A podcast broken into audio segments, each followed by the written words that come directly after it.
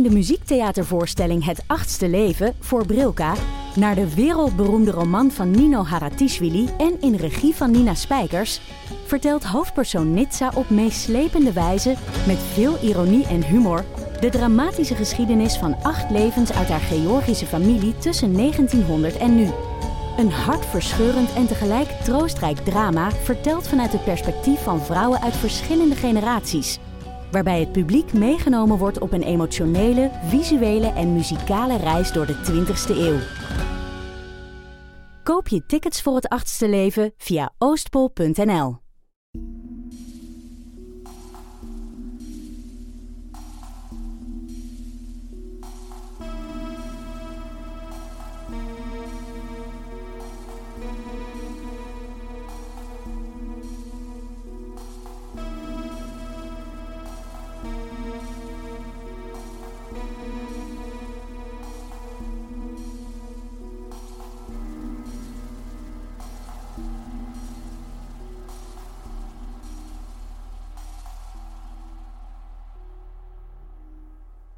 bij aflevering 30 van de Volksjury. Wij zijn Laura en Silke. En we dachten dat we problemen gingen hebben om het op te nemen. Ja.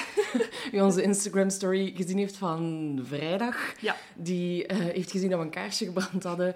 Maar eh, onze technieker, persoonlijke technieker Lucas, was gelukkig. Alsnog afgekomen. Nee, maar ik, ik wil ook even zeggen dat eh, met zijn duidelijke instructies ik het goed had geïnstalleerd. Dus hij heeft eigenlijk enkel komen checken. Ah, oké, goed. Dus ik had het Oh, goed goed gedaan. Laura. het is Goed, weer goed, een eigenschap dat ik heb... eh, allee, of een, een ehm, skill dat ik heb bijgeleerd. Voilà. Oké, zullen we eerst even... Wij, ja, wij blijven keiveel leuke berichtjes van jullie krijgen. Nou, we vinden dat superleuk. Ja, Dat tuurlijk. is toch? Ja, Ja, we zijn altijd heel blij met jullie berichtjes. Ehm, we krijgen soms gewoon berichtjes van, ah, het is superleuk. eh het is superleuk om naar jullie te luisteren op weg naar het werk of op het werk. Of tijdens het lopen. Tijdens het lopen. Jullie zijn super sportief allemaal. Zalig.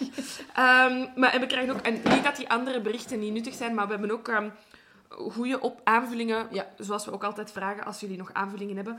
Eh, dus ik heb er hier twee klaarstaan. Eentje van Inke. En Ja. deze gaat eh, over een zaak echt al van lang geleden. Ja. eh, de zaak van Elisa Lijm, dat is meisje in het hotel. Die raar deed in de lift en dan in de watertank belandde. En we hadden daar blijkbaar iets gezegd.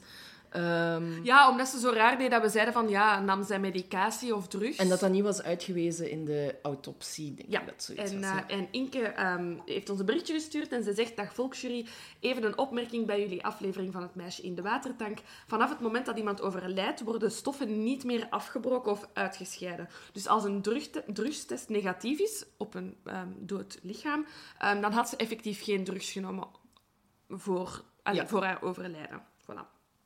Oké. Ja, duidelijk. super interessant. Ja, inderdaad, dat is echt heel tof. Super interessant. En dan ehm, hebben we een bericht- nog een berichtje gekregen van Charlene. Ja, dat is onze eh, vriendin bij de politie. Ja, dat is, ik, ik noem die ook zo. Dus ik heb een vriendin bij de politie, Charlene. We zijn vrienden. Ehm, en zij stuurt altijd super duidelijke dingen als we... Elk, en hoe hard we ook op de politie kakken. Ja, Charlene blijft altijd super vriendelijk en die is altijd super enthousiast. Echt, love you. Ehm, en zij eh, spreekt over de case van vorige week. ehm, Van Keith Warren. Van Keith Warren. Ehm, waar dat we ook even hebben gespeculeerd, gespeculeerd weer over drugs. Waar we dus alles weer niks van weten. Want we maken er altijd opmerkingen over, maar we weten niet eh, wat dat we zeggen. En zij zegt dus ook, over drugs hadden jullie aan, het bij het juiste eind. Drugsgebruik is niet strafbaar, het bezit en het verkoop wel. Maar als de politie je aantreft onder invloed en er is geen drugs meer te vinden in je, allee, in uw bezit, ehm, dan kunnen ze je niks maken. Ze kunnen wel therapie voorstellen, maar dat kan niet verplicht worden. Ja, dus als je high bent en ze betrappen u, ja. dan kunnen ze u dus en je zit niet op een fiets of achter Ja. een auto, eh, achter het stuur in een auto, eh, dan kunnen ze je niks maken. En dan ook over de... Ja. het- ja. Dat vond, ik, dat vond ik persoonlijk heel grappig, het archaïsch taalgebruik Ja. bij de politie. Ehm, en daarover zegt zij eigenlijk... eh, eh, even kijken wat ze zegt. Dat, ze, dat dat eigenlijk echt iets typisch is van de, van de politie. Ehm, maar ze zegt, ja, nu dat er een nieuwe generaties politie eh, nu aan het werk zijn, wordt dat wel iets minder. Maar ze zegt zelf dat ze dat ook soms super tof vindt om zelf te gebruiken. Ik snap dat wel. Maar ja, tuurlijk. Is- Ik heb zo wekelijks een, ehm, een veel voorkomende taalfout of schrijffout waar ik me aan erger. Dat wisselt om de zoveel tijd. Ja, ja, ja, maar dat, dat ken dat ook. En dan hoor. kan ik zo echt En vooral mijn lief is daar slachtoffer van. Eh, momenteel is, ligt mijn focus op eh, mensen die is schrijven, maar eigenlijk eens. Mm. Mm. en elke keer als, als hij mij een bericht stuurt en hij gebruikt is in plaats van eens, dan zeg ik...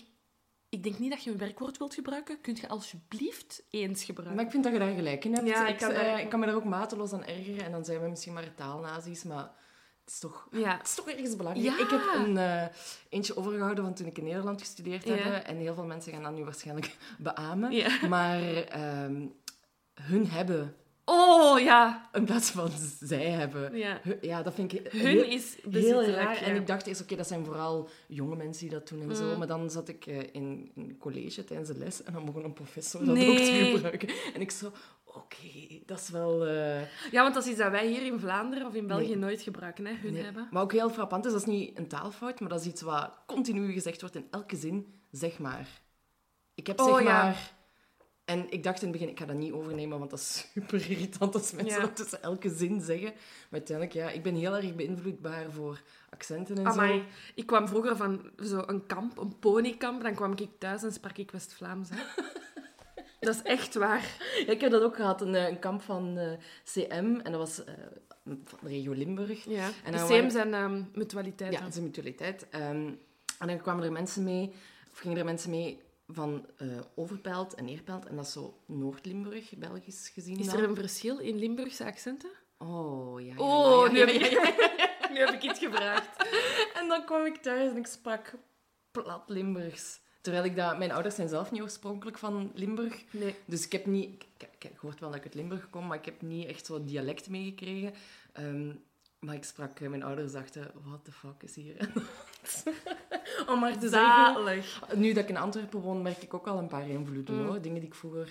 Hè, de Ja. Jan of zo, de, voor een Ja. naam zeggen. Die ik nooit... Ik kan soms een Antwerps... Ik heb in Antwerpen gestudeerd en eh, mijn broer en mijn lief ehm, zeggen regelmatig... "Oef." Als ik... Ja, als, het, het- hangt van het onderwerp af, het moment van de dag, maar soms komt daar een A uit waarvan ik denk, ja, dat is inderdaad niet mijn Zo'n platte Brussels. A. Ja, echt zo'n... Ja, zo is dat. Antwerpen. Antwerpse A. We gaan verder niet over Antwerpen babbelen, want anders denk ik, Ik dat ben we daar echt... mensen... Oh, ik, ben daar, ik heb daar zo graag gestudeerd. Ja, jij woont er Ik nu. woon er nu, ja. Eh, ik vind het een fantastische stad en ik vind het ook een heel leuk accent om te horen. Ja, ja, ik- ja. Ik vind, ik vind dat superleuk en ik zou dat heel spijtig vinden moesten accenten eh, of dialecten verdwijnen Ja. eigenlijk. Want steeds minder, minder, minder mensen spreken het. Kunt je echt een bepaald dialect? Ik ben zo iemand, ik, ik ben van Brabant, Brussel, dus ik ben ervan overtuigd dat ik AN spreek. Wij denken dat hier, daarin laten.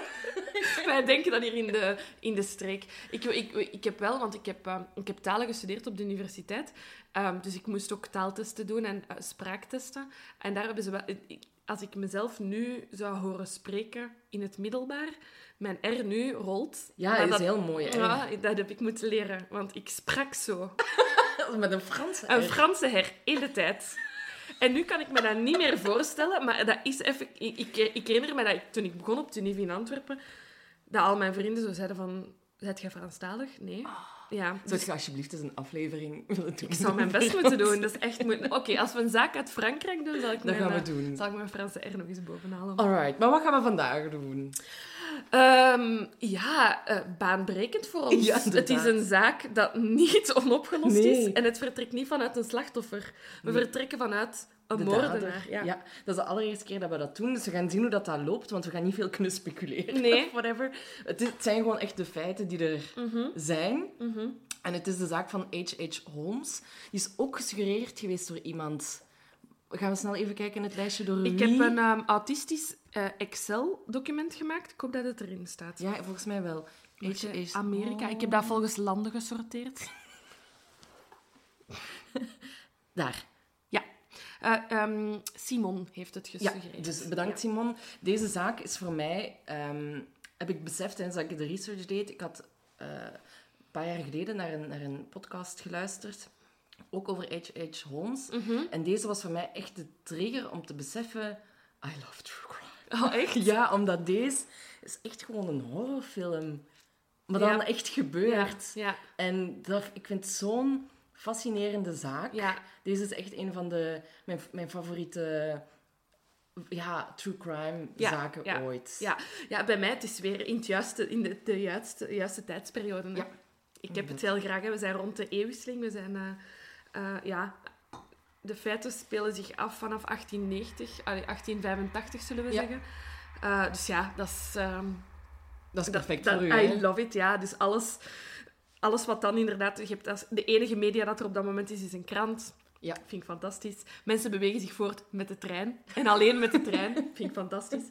Ehm, ja, mensen kunnen nog van identiteit veranderen. En heel makkelijk ook, Mensen hè? kunnen verdwijnen en mensen kunnen zich daar geen vragen bij stellen. Ja, want eh, mensen, dat gaan we hier ook zien. Ja. Eh, mensen verdwijnen effectief, die zeggen ik laat hier alles achter en ik vertrek naar Europa of whatever. En ja, oké. En je weet het Je niet. weet het je, hebt, niet. dat is echt, je hebt zo ja, onkel Sam die naar Amerika is verhuisd en is hem daar aangekomen. Heeft hij daar een goed leven? Je weet het niet. Je hè. weet het niet. Vind ik Nee. fantastisch. Maar we beginnen in 1861, Ja. wanneer onze goede vriend Herman W.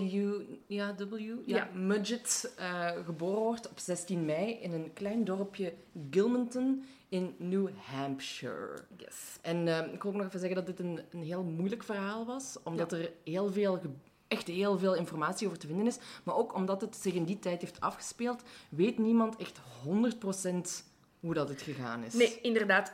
Ehm, dus zoals ik al zei, in die per- tijdsperiode, de enige pers, of de Ja. enige offici- officiële bronnen, is, ehm, zijn de kranten. Dat is niet zoals er nu in België pakt... ehm, ja, hoeveel kranten zijn er in België nog? Veel, veel. Nou, alleen een aantal. Ja, toch een aantal. Maar dan is het echt letterlijk... Elke hoek van de straat heeft zijn eigen Ja. krant. En die proberen elkaar ja, een loef af te steken. Hè? Ja, dus, dat is heel sens- sensationeel ja, ook. alles wat dan een roddel is, is nieuws. Dus we, er zijn, je kunt je baseren op krantartikels. Maar denk aan de Galapagos-affaire. Ja, hè. Is hetzelfde. even goed, hè? Ja, dus we baseren ons inderdaad in dit, in dit artikel op krantenartikels van die tijd, maar hoeveel daarvan is Is waar? echt waar. Ja, of wat is er gefluisterd in de En ook, wandelgangen? wat we ook gaan zien, is dat ehm, Holmes ook heel veel gelogen heeft. Ja, Dus ja, het is heel moeilijk om feit van fictie Ja. te onderscheiden. omdat je nu Holmes zegt en daar straks um, Mudgett. Mudgett. zegt. Dus ehm, hij wordt geboren als Ja. Herman W. Mudgett. Ik ga hem vanaf nu gewoon altijd als Henry Holmes aanspreken. Of gewoon als Oh, Holmes. als Holmes, ja. Holmes. Dus hij heeft... ehm, we zullen niet, wel aange- niet verwant met Sherlock Holmes. Nee, we zullen in het de loop van het verhaal wel zeggen wanneer is, maar hij heeft dus zijn naam zelf veranderd. hè? Ja, inderdaad. Eh, goed, dus hij is geboren in 1861 en hij was het derde kind. Hij had nog twee zussen eh, en twee broers. Mhm. En zijn ouders waren Lev- Levi Horton Mudgett en Theodate Page Price. Theodate, nog nooit van gehoord van die Mooi, naam. hè? Theodate. Ik hoor heel graag die ehm, Britse, Amerikaanse namen. Ja, dat is goed, hè. Maar die ouders die waren echt super religieus. Ja, waren- Methodist. Ja, dus dat is een soort van aftakking van het protestantisme. Ja.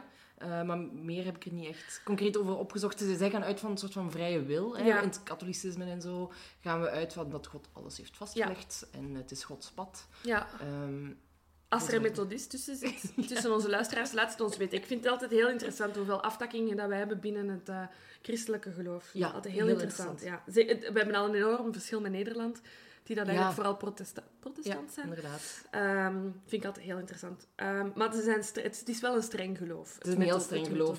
Ehm, want eh, Theodate eh, was voor haar huwelijk met Levi een leerkracht. Dus je denkt, oh, tof. Vrouw dat werkt! Ja, ook al. En ook uit met kinderen en Ja. zo. Super Eh, maar ze werd omschreven als koud en afstandelijk. En gebruikte religie als een onderwijsmethode. Een nonneken eigenlijk. Ja, maar een heel, zo'n heel strikte... Zo die, de, de zure non van wie dat je schrik hebt. Ja, ik denk het. Die zitten er ook altijd tussen hem. Ja. Eh, en Levi was op zijn beurt eh, een alcoholist. Nice. Dus topouders. combo. Ik heb nog ergens gelezen ehm, dat het dus Britse immigranten waren, de ouders. Ah, dat kan. Ja, Ja. ja. ja, En, hij- en ja, dan was hij de eerste generatie geboren. Hij is dus de first generation. En New Hampshire ehm, is een provincie die zich dus ehm, in, rond de provincie... Allee, provincie zeg ik nu. Staat. Eh, dus is een staat die tegen ehm, Vermont, tegen de grens met Canada, New York ligt. Voilà. Oké. Maar eh, ja, eh, ja, de ouders zeggen het al zeer strikt en alcoholieker en weet ik veel wat. Ze misbruikten hun kinderen dus ook zowel fysiek als mentaal. Ehm, hij is, eh, Levi strafte zijn kinderen eigenlijk voor het minste. En, en Holmes werd dan ook vaak geslagen als kind. Eh, ze werden geïsoleerd, kregen vaak geen eten. Heel opmerkelijk, eh, de- als ze aan het wenen waren, dan pakte de vader of, of, of moeder Theodate een doek met kerosine. Ja, En dan- kerosine. Kerosine, ja. Ja. En dan hielden ze dat over de monden om de kinderen te doen zwijgen, omdat dat ja, zo'n indringende geur is en bedwelmend is. Ja, je valt daarvan flauw. Dus, Sterk. om maar te zeggen. Hè? Super! Gezellig, daar in New Hampshire. Als iemand een bepaalde opvoedingsmethodes hieruit wil nemen, wij zijn niet verantwoordelijk. Don't do it.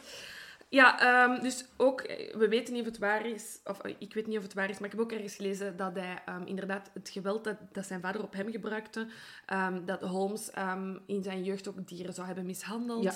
Wat dan natuurlijk een nummer één trigger is om later ja, moordenaar te worden. Ja, hè. ja, ja. Want er was vlakbij een bos eigenlijk bij waar dat ze woonden. Ja. En hij trok zich daar dan vaak in terug. En ehm, ja, hij begon echt dieren te, te Ja. ontleden. Dat waren eerst gewoon reptielen. Of, zo. allee, zo kleine, kleine kikkers en weet ik veel wat. En dan naarmate de tijd Vorderde, werden dat kleuters. Nee. Pas op.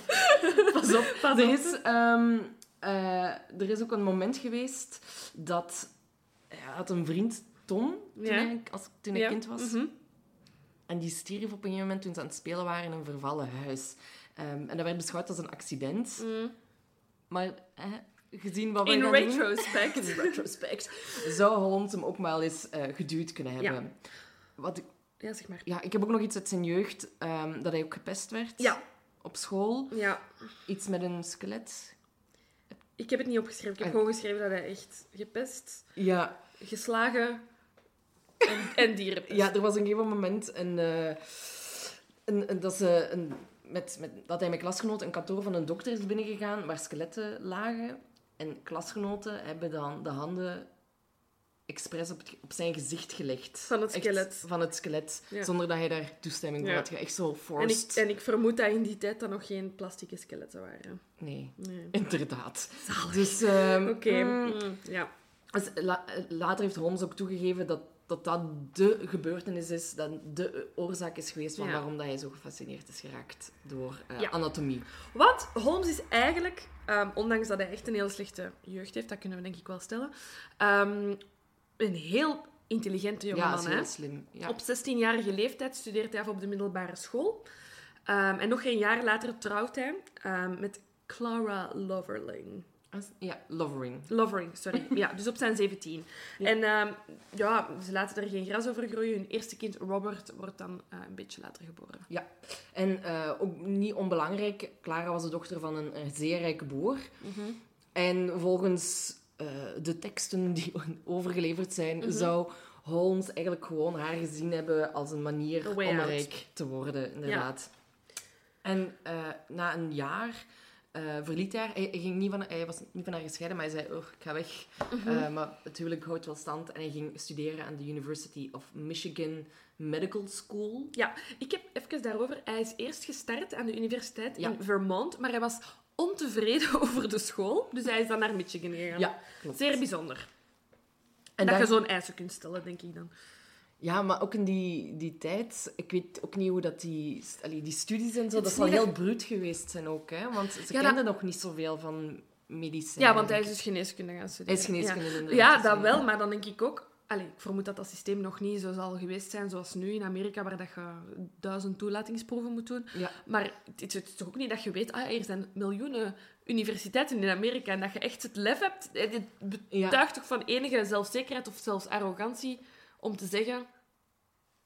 Deze school staat mij niet aan, ik ga naar een andere school. Nee, maar hij was ook super arrogant. Ja, voilà. Hij, hij was het ook ja, gewoon. ja. Want hij begon ook, ehm, toen hij eenmaal in, de, in die tweede universiteit was, begon hij ook ehm, kadavers aan te schaffen om te bestuderen en te ontleden. En oké, tot daaraan toe, weet je, gestudeerd geneeskunde, dus dat snap Nee, maar je pikt geen lijken. Maar dat ging hem nu inderdaad doen. Hij begon lichamen ook te stelen uit graven en mortuaria, om dan door te verkopen. Ja. Of om te gebruiken, nu komt al een eerste feit, om Ja. verzekeringsmaatschappijen op te Ja, lichten. want onze Holmes had eigenlijk een heel goed systeem gevonden. Ja, dat is waar. Eerlijk, ik las, ik, ik las het en ik dacht...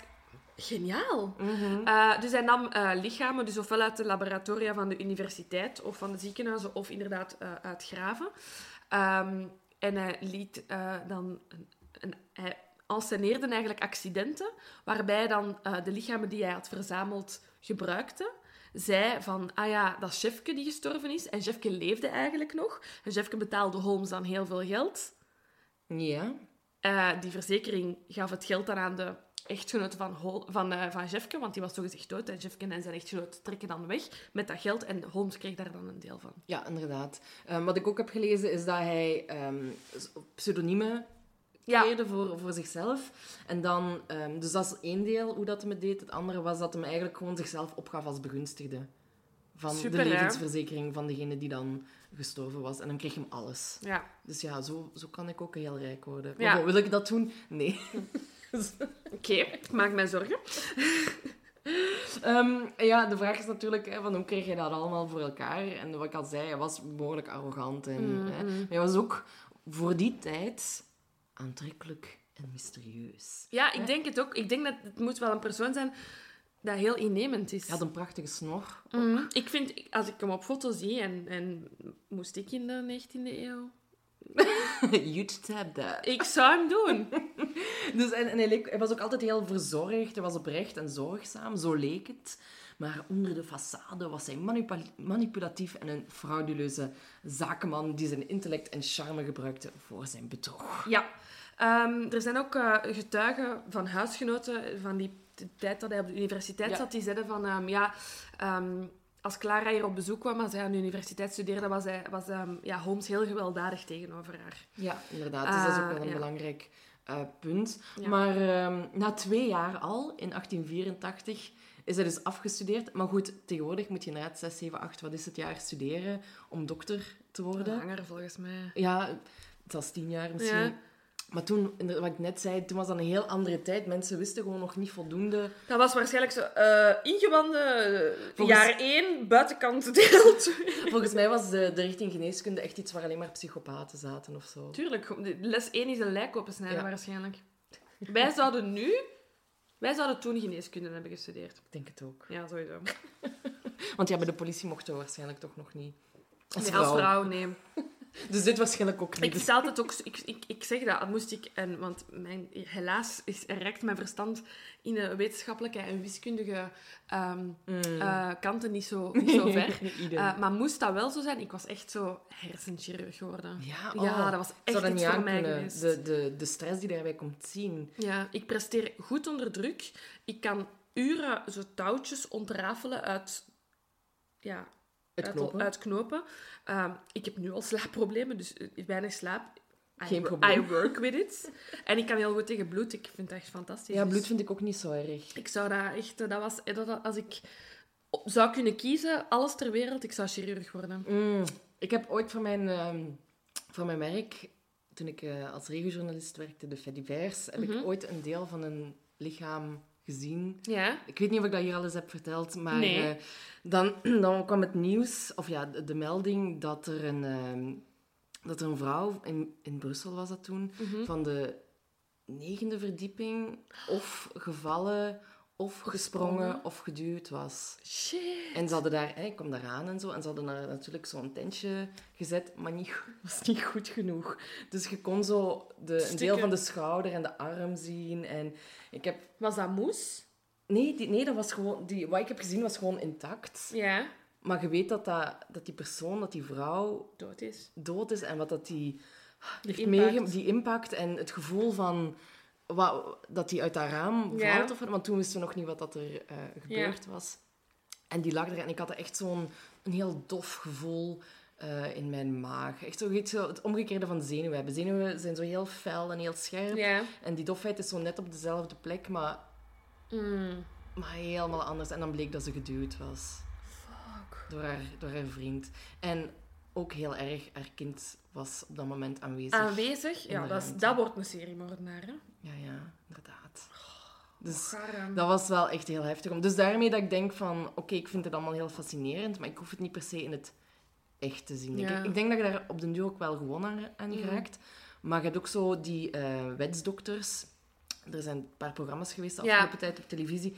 Die ook zeiden van ja, oké, dan komt daar een lijk binnen, maar dat blijft stinken, hè? Dat Ja. blijft. Maar dat is voor mij ehm, waarom ik chirurg zou willen worden, is Ah, omdat ja. je mensen kunt helpen. zo nobel. Nee, maar ja, dat is zoiets... Ja, ik snap wel wat je wilt zeggen. Dat is het teken. Bijvoorbeeld een lijkschouwer, dat vind ik iets veel luguberder, omdat die mensen al dood zijn. Ja, hè. Dat vind ik... Ja.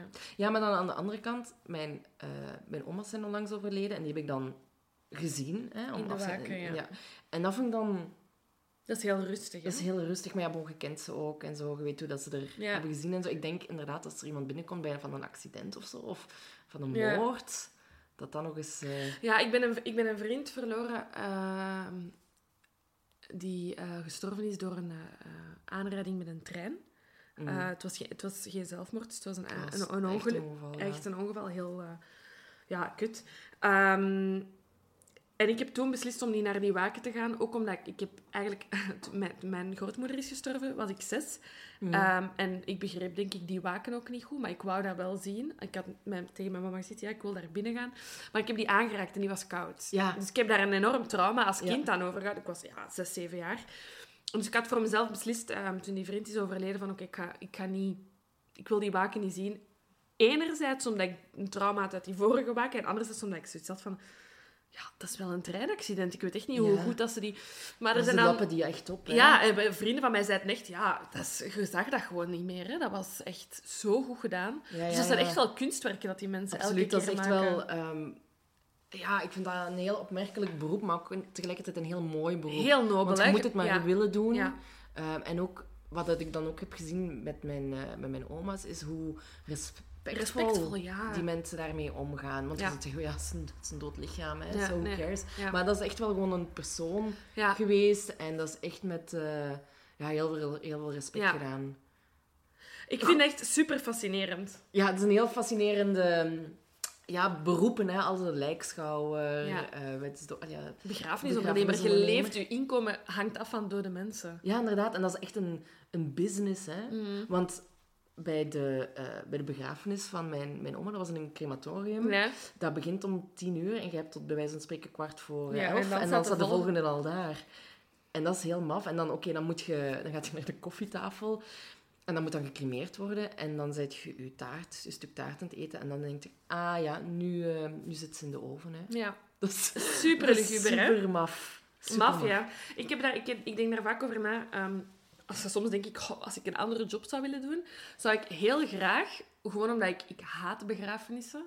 Ik ben nog nooit op een begrafenis geweest waarvan ik denk, hier moet iemand voldoening uit hebben gehaald. Mm. En dan soms denk ik, ik zou graag ehm, een soort van rituele begeleider worden.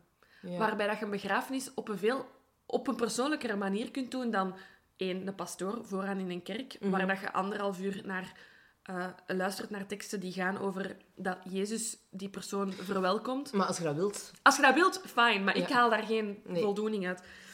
De koffietafel waar dat je altijd pistolets met kaas, hesp, paté, ik Amerikaan. zou dat ook voor mezelf ook echt niet eh, willen. Dus dat, soms denk ik, oh, er moeten toch betere manieren zijn om afscheid te nemen. Ja, ja, ja. Ja, ik heb dat ook al gezegd tegen mijn, mijn ouders. Allee, soms babbelen wij daar wel eens over. hè. Tuurlijk, ik weet, mijn ouders hebben effectief doorgegeven wat zij willen. Ja, als maar dat is goed, dat is Ja. beter. Ik heb ook tegen hen gezegd, kijk, voor mij hoeft dat allemaal niet zo eh, dramatisch, dep- depressief te Dramatisch, zijn. dat vooral. Ja, het is gewoon... Weet je, voor hetzelfde geld doet je gewoon in gesloten kring even een ceremonie in het crematorium of zo, want dan moet het tenslotte wel... Allee, je moet naar het crematorium wel gaan uiteindelijk. Maar eh, doe dat dan thuis of zo. Ja, en daar ik waar ook zoiets van. Waar ik altijd gewoond heb en, en ehm, waar ik ben opgegroeid. En ja, en ik heb altijd gezegd dat ik een bom wil worden. Mijn Hoe ouders stom dat dat ook klinkt, maar ik, hoef niet, ik, wil, niet, ik wil niet op een begraafplaats. Nee, mijn ouders hebben een, een vernuftssysteem waarbij dat ze dus sowieso gecremeerd worden, want mijn moeder is net als ik enorm, eh, heeft enorm veel schrik om wakker te worden in een kist. Oh, Jesus Christ. Ja. Ja, maar dat snap ik Eh, ook. en dus ze zeggen van, ehm, bon, eh, dus als wij sterven, als een van ons twee komt te gaan, dat gaat niet veel van elkaar schillen. Dus die zijn ervan overtuigd dat ze samen gaan sterven. Want dat is wel supermooi, mooi. ja. Ehm, dus dan cremeert je persoon 1. En dan wacht je tot persoon 2 dood is. Dan cremeert je die ook. Het is, het, ook sorry, het is echt super absurd wat dat ze zeggen. Hè. Dan pak je die twee, eh, die twee eh, urnes. Ja. En dan doet je eigenlijk nog...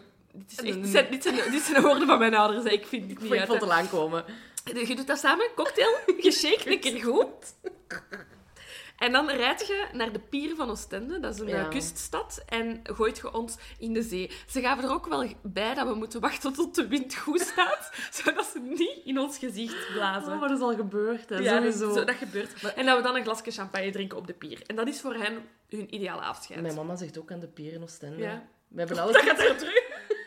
Dat gaat er druk worden. Wij eerst, wij waren hier eerst.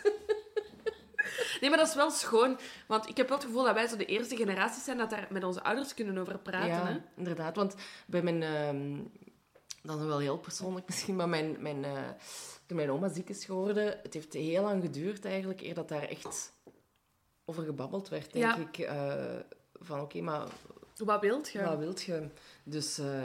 ja, wat, ik, ben daar nu al mee bezig, hè, met mijn ouders. We hebben het daar wel al eens over gehad en Tuurlijk, ik vind dat ook normaal. Ja, ja, ja want het, allee, ik ben nu ook met de auto naar hier gekomen, hè, maar voor hetzelfde geld was er een of andere idioot op de weg. Ah, zeg dat niet. Ja, maar nee, ik weet het, maar dat, ik ben me daar... Ik, ik, Je bent je daarvan bewust, ja, hè? ik zit de laatste tijd, ondanks het klimaat, ik weet het, wat vaker in de wagen. Mm. Maar voor imbecielen ik tegenkom. Mm. En het kan echt zo gebeurd zijn. Ja, Dus- Luc- Lucas en ik hebben, voor wij op wereldreis vertrokken, hebben we een testament geschreven. oh my god. Ja, maar ja, we zijn negen maanden weg geweest. Ja, ja, daar zou ik nog niet eens aan gedacht hebben, van als ik op wereldreis ga... We dat zijn dat beter- echt heel luguber. Wij zijn naar de gemeente gegaan om ons aan te geven als orgaandonor, internationaal.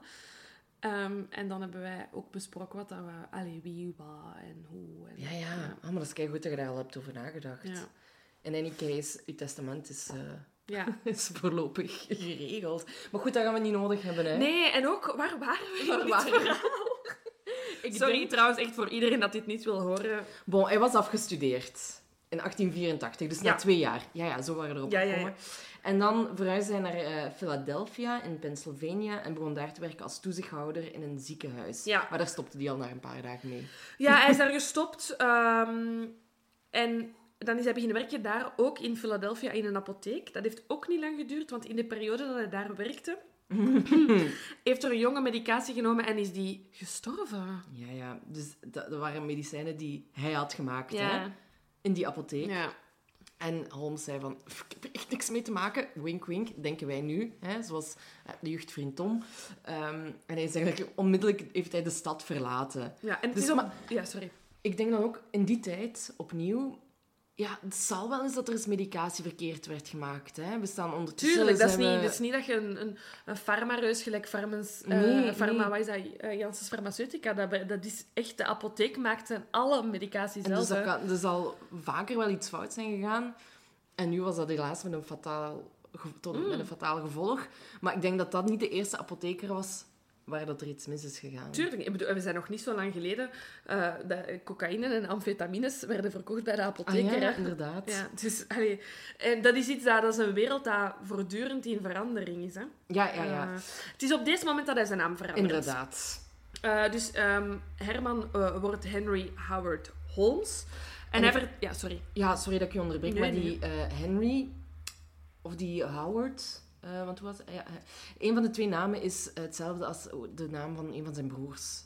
Dus vind ik dat wel heel guber. Ja. Dus die Henry of die Howard, zo heet eh, een van zijn broers ook. Maar ook zo'n goede, krachtig klinken... Zo precies weten dat dat er later doen. over hem gaat gesproken Ja. worden. Henry Howard Holmes. Zo drie keer een H Ja. ook. Is goed over nagedacht. Goed over nagedacht. Goed gedaan, man. Dat Maar daar wel. blijft het ook daar bij. blijft het dan ook bij.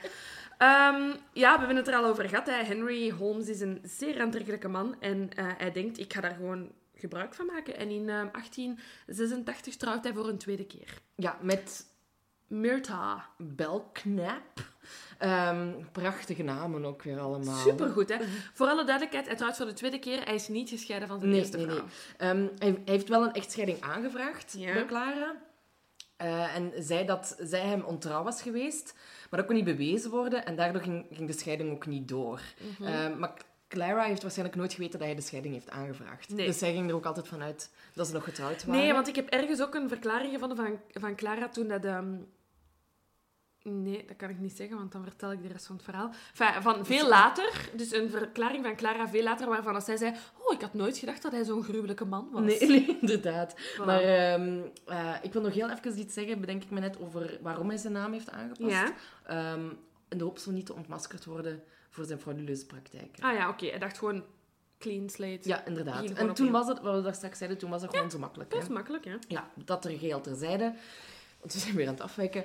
Ehm, en hij heeft dan een, eh, eh, op een dochter gekeken met Myrta, Lucy Theodate Holmes. Ja. Dus naar zijn Ja. moeder vernoemd. Ik heb nog een fun fact tussendoor. Ehm, na de dood van ehm, Henry Howard Holmes is hij onderzocht geweest, lichamelijk. Eh, en de dokter zei dat er niet echt een reden was, lichamelijk, waarom hij zo aantrekkelijk zou zijn voor eh, vrouwen. Zijn seksuele ehm, organen waren nogal aan de kleine kant. Voilà, ik dacht dus een fun fact om mee te geven. Maar toch al eh, met de kleine piemel twee vrouwen eh, ja, gescoord. Iedereen is oké zoals die is. Ja, hey. Ja, inderdaad. Klein En is ook Ik wil nu ook al zeggen... We gaan gewoon snel verder. Ja. Ehm, wat ik ook opmerkelijk vond, ik ga dat nu ook al zeggen, dat hij in 1894 nog eens is getrouwd. Ja. Met eh, Georgiana, of Georgiana, Georgiana Joke. Joke. Ja. Joke of Ehm, terwijl, hij ook nog steeds, terwijl hij ook nog steeds getrouwd was met Clara en Mirta. Ja. Hij trouwt wel drie keer in een andere staat. Dus volgens mij heeft het daar ook iets mee te Ja. maken dat dat officieel niet wordt doorgegeven. Ik denk niet dat, die men, dat hij die vrouw ooit echt graag gezien heeft, maar wel opmerkelijk is dat zij het allemaal overleefd hebben. Goed, hè? Dat is, eh, maar ja, hij was ook nooit in de buurt. Nee. Maar bon, dat vind ik eh, opmerkelijk.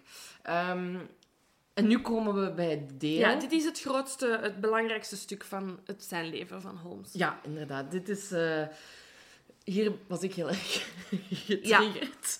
Ehm, dus eh, ja, hij, hij gaat naar Chicago in 1886. Ja. En daar komt hij de apotheek Elizabeth S. Holton tegen. Hij heeft daar eh, gesolliciteerd en hij bleek een goede werkkracht te zijn. En uiteindelijk heeft hij de apotheek overgekocht. Ja. En ehm, in 1887 eh, komt hij, kocht hij recht tegenover de apotheek bouwgrond en startte hij aan het gebouw wat later de naam Murder Castle zou krijgen. Ja, toen hij het kocht, eh, of toen hij, hij begon aan eh, zijn castle, kasteel, ehm, noemde hij het zelf nog de World's Fair Hotel. Waarom? Oh. Ehm, er is een belangrijke gebeurtenis in, 19, eh, in 1893 in Chicago, namelijk er is een wereldtentoonstelling die Ja. wordt georganiseerd. En zoals wij hier ook hebben gehad, waarvoor het atomium is Ja. gebouwd. En dat was tot dan eigenlijk het grootste evenement in de US. Ja.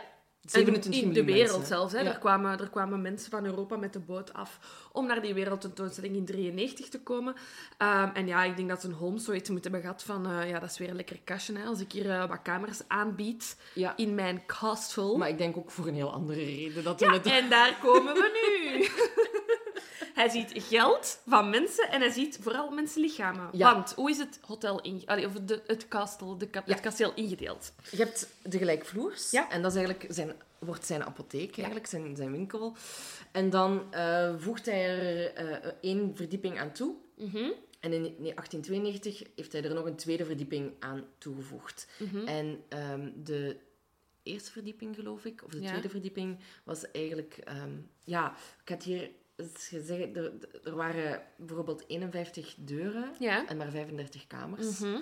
Wat al iets impliceert Super, hè? over, eh, over de manier eh, waarop. Maar er waren dus eigenlijk ehm, geheime kamers, geluidsdichte kamers, verschillende labyrinthen. Sommige die naar iets naartoe leiden. Er was een kluis in de kelder.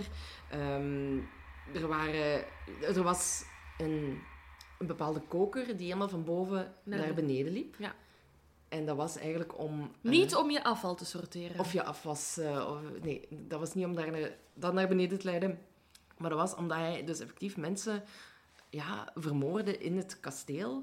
Eh, en dan via de koker, want hij dacht... Ja, als ik daar dan iemand vermoord, ik moet die mensen Oh, ik, ga die ongezien- echt niet, ik ga die echt niet naar beneden En dat is ook zo'n heisel, want mensen kunnen mij betrappen. Ehm, weet je wat, ik ga een koker installeren. En dan kunnen ze van de tweede verdieping rechtstreeks naar beneden gehaald worden. Nu, eh, eh, als je nu denkt van, kan je mensen alleen bouwen? Nee. Je hebt Nee. daar heel veel aannemers voor en architecten voor.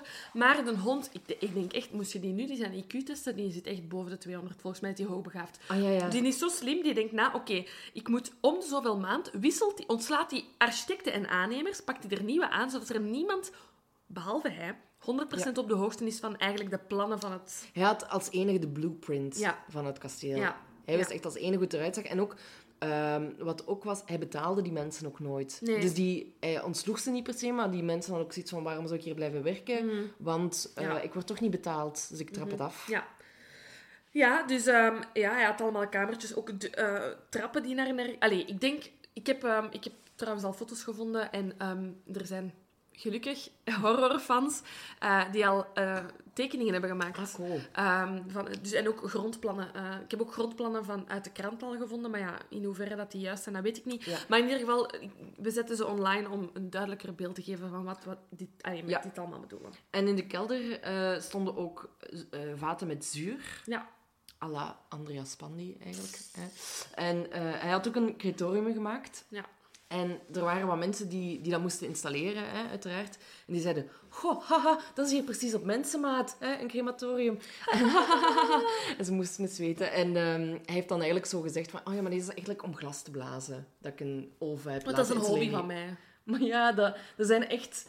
Er zijn momenten geweest dat je echt dacht van... Hoe kan het dat mensen hier niet verder op in zijn gegaan? Ja. Zoals, de, zoals dat crematorium. Zoals Ja. die oven die hij Ja. heeft geplaatst. Die inderdaad Ja. speciaal voor Hij mensen zou was ook, gemaakt. ik weet niet of het waar is, maar ik vind het een leuk weetje. Hij zou in zijn kantoor een eh, brandkast hebben laten eh, plaatsen, waar dat hij bij de, eh, bij het, de ja, aanvraag tot het maken van die brandkast heeft gevraagd, is het mogelijk om ehm, ervoor te zorgen dat er geen geluid uitkomt? Ah ja, ja, maar dat is die, dat is die kluis. Ja. Ik dacht dat die in de kelder stond. Ah, oké. of ja, ja. Ehm, Misschien had hij er twee. Ja, inderdaad. Maar daar, die komt eh, zo dadelijk... Ja, inderdaad. Ja, toch heel veel geld. Ja, ook, voilà. Maar ehm, die, komt, die kluis komt zo nog Ja. wel aan bod, eh, wat hij daarmee heeft, heeft gedaan. Ehm, dus om maar een kort beeld te geven van Ja. hoe dat het kasteel eruit zag en hoe angstaanjagend het moet geweest zijn voor die mensen. Want dat waren niet alleen geheime kamers en zo, er waren ook gaskamers bij. Hè? Ja, er werden mensen vergast. Ja, en hij had dan ook een soort van peephole gemaakt Mhm. bij verschillende kamers, zodat hij kon zien hoe mensen langzaamaan Aan het sterven waren. Ja. Goed, Je moet je dat ook voorstellen. Je bent echt, we zijn nog voor 1900. Mensen reizen super lang om naar die wereldtentoonstelling te komen, waar dat ze ja, verwachten om echt ja, life-changing experience of zo. Ehm, en je zoekt een goedkope kamer. Je weet- ah, ik heb ook al goedkoop gereisd. Ah, ja, Ik weet wat dat is. En je denkt van, oké, nice, dat zal hier wel oké zijn. Was toen nog geen Yelp? Ge- Geen Yelp, maar nee, maar en zelfs dan nog, ehm, misschien dat, er, dat hij ook wel mensen liet passeren die tevreden waren van hun verblijf. Ah ja, ja, Snap je? Dus eh, nee, er, is, er is heel veel begankenis. Omdat er zoveel kamers zijn, denk ik dat er ook wel mensen zijn ontsnapt of zo, op een of andere manier. Het, het waren ook veel, ehm, veel meisjes die verdwenen. Had een in zijn voorkeur, had een voorkeur. En dat waren niet alleen mensen die daar kwamen overnachten, maar dat waren ook meisjes die er eh, werkten. Ja. En dan, ja, die, die verdwenen dan opeens. Ja. En dan stuurden de families privédetectives naar Holmes Ja. om eh, te vragen van, ja, weet je daar iets van? En Holmes kon dat spelletje heel goed spelen. Tuurlijk. Van, ja, ik heb gehoord dat ze naar Londen is vertrokken. En ja, ze heeft haar spullen achtergelaten, maar ze wou, eh, ze wou weg en ze is gewoon vertrokken. Maar en dat zo is had ook- hij voor altijd, voor iedereen een excuus. En dat is ook gewoon de, de, tijd, de tijdsgeest. Hè. Mensen konden gewoon vertrekken. Hè. Ja, Ehm, ja, om, omdat je met die wereldtentoonstelling zit en er zijn heel veel mensen die nooit zijn teruggekeerd naar eh, hun, Ja. hun geboortedorp, weten we eigenlijk niet hoeveel slachtoffers er zijn, maar er zijn wel een paar slachtoffers waar we echt zeker van Ja. zijn. Hè? zo is er eh, bijvoorbeeld Julia Smythe. Ja. Zij is de, of was de vrouw van Icilius Connor. Mhm. Ook wel door vrienden genoemd Net. Want Icilius is, is een prachtige naam, maar net misschien wat moeilijker. Ja, Dus ik werd- heb Alex Corner, maar ja, misschien heeft hij veel bijnamen. Ah ja, ik, had, eh, ik, ben, ik ben vrij zeker dat het Oké, Icilius ja, goed. Sorry, en hoe is- hoe is I-C-I-L-I-U-S. Icilius? Nog nooit En dan gehoord. maar net voor de vrienden. Klinkt als, als Shakespeare. Ja, toch prachtig. Echt. Goed, hè? Goed. Echt. En, ehm Misschien moeten we zo een, ehm, een eh, lijst van babynamen maken. Oh ja, En dan kunnen onze fans daaruit kiezen. dat is pas maar over, over, over een paar jaar. Hè? Ja, ja, ja. Eh, maar als je zelf suggesties hebt voor je eigen kinderen, hè, je kunt dan hier al wat Ja, inspiratie voilà. Het daarop Icilius. houden. We raden het aan. Hij blijft leven. Hij, hij blijft leven, inderdaad. Ehm, hij werkte in de apotheek van Holmes. We hebben ze eigenlijk elkaar leren kennen. Heeft hij ook Julia leren kennen. En uiteraard, ondanks dat hij getrouwd was, kreeg hij een affaire met Julia. En het was, doei, ik wil hier niks mee te maken Ja. hebben. Die vertrok. Ja, gelijk heeft hem. Ja. Helaas hadden ze een dochtertje, Pearl. Mhm. Eh, ik denk dat zij nog geen zes jaar of zeven jaar oud was. En zij blijft bij, bij Julia. Ehm, ja, en dan onze lieve Holmes natuurlijk, achter in het hotel. ja, ja, ja, inderdaad. Eh, wacht, hè, wat heb ik hier? Eh, ja, dus zij blijven achter in het hotel. Ehm, En Holmes, dus ja, er is een moment dat die niet meer worden gezien. Nee, wat ik, wat ik heb gelezen is dat Julia op een gegeven moment zwanger is geraakt van Holmes. En Holmes beloofde dat hij met haar zou trouwen, maar dan moest ze wel een abortus laten uitvoeren. En dat is ook iets wat, eh, wat hij deed in zijn kelder. Ja, hij voerde abortussen ja. uit, eh, die heel vaak misgingen. Dus daardoor stierven er ook al behoorlijk Ja. veel mensen waarschijnlijk in zijn, in zijn castle. Ehm, maar hij zei dus tegen Julia, kijk, als jij die abortus laat uitvoeren, dan zullen we trouwen. Ehm, Oh, romantisch. Super romantisch. En het moment van de abortus was op kerstavond 1891. Jezus wordt geboren, uw kind. Ja, inderdaad. Bijzonder. En ja. hij, hij, zegt dat Julia, Julia eigenlijk zo stierf. ja. Maar er zijn ook verhalen die zeggen dat eh, hij een overdosis chloroform had gebruikt om haar te doden. Want dat was eigenlijk zijn eh, MO. Ja. Ja, eh, dat hij eigenlijk heel veel chloroform gebruikte, omdat je, je lichaam, als je een overdosis Mhm. chloroform krijgt, je begint enorm, enorme spasmes te krijgen. Ja. Je hebt een serieuze doodstrijd eigenlijk. En zoals we al eerder zeiden, is dat wat Holmes heel leuk vond. Een doodstrijd. Een doodstrijd, ja. Freak. En fun fact eh, over die chloroform. Hij kocht 9 tot 10 keer per week chloroform bij iemand. En die vond dat normaal. Die vond dat normaal. Die heeft daar verder nooit vragen over gesteld. Super. Ja. Dus dat is echt super raar. Ja, inderdaad. Ehm, ja, inderdaad, het zijn dus veel vrouwen. Eh, ik heb hier nog twee namen. Ik, heb- ik, Ehm, heb, ik heb nog één... Oh, sorry, hoor. nee, nee, nee, nee, ik zeg heb maar. nog één fun fact over... Fun ehm, fact is het beste. over eh, Julia.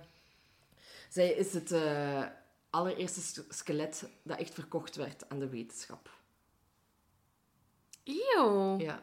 Dus, Dus, eerst vermoord. ja, en wat, wat dat is dan... hè, Je hebt die chloroform dude die al niet vragen stelt. Bij dat crematorium werden al geen vragen gesteld. Mhm. En nu kende hij iemand van, eh, van zijn studies die skeletten, eh, die, die, dat, die dat, ja, dat vel eraf haalden en zo. En hij, be- hij belde. Hij, ik, denk niet, ik weet niet of dat toen al mogelijk Brieven schrijven misschien. Een postduif, whatever. Ja. Ehm, dat, hij, dat hij zei, maar ja, moet komen, want ik heb hier... Iemand is hier gestorven. Waarschijnlijk had hij toen het excuus gebruikt. Is, is gestorven via die abortus of zo. Want hij zag daar ook gewoon geld in, hè, om skeletten te verkopen. Mm. Eh, dat is goede goede business. En die man is dat lichaam dan komen halen. Mm. Heeft daar verder geen vragen bij gesteld. Heeft dat helemaal eh, Klaargemaakt. van- klaargemaakt, inderdaad. En heeft dan... eh, ja, dan hebben ze de prijs gedeeld, hè, voor... ja, echt disturbing. Shit, man. Maar goed, je had nog iemand. Nee, ik heb gewoon ik heb nog twee namen van vrouwen. Hè. Eh, Emmeline eh Sigrande, een werknemer van een van de winkels in het gebouw. En Minnie Williams, een actrice. Ja, ik, had, ik heb wel vrij veel informatie nog gevonden over eh, Emmeline. Ja.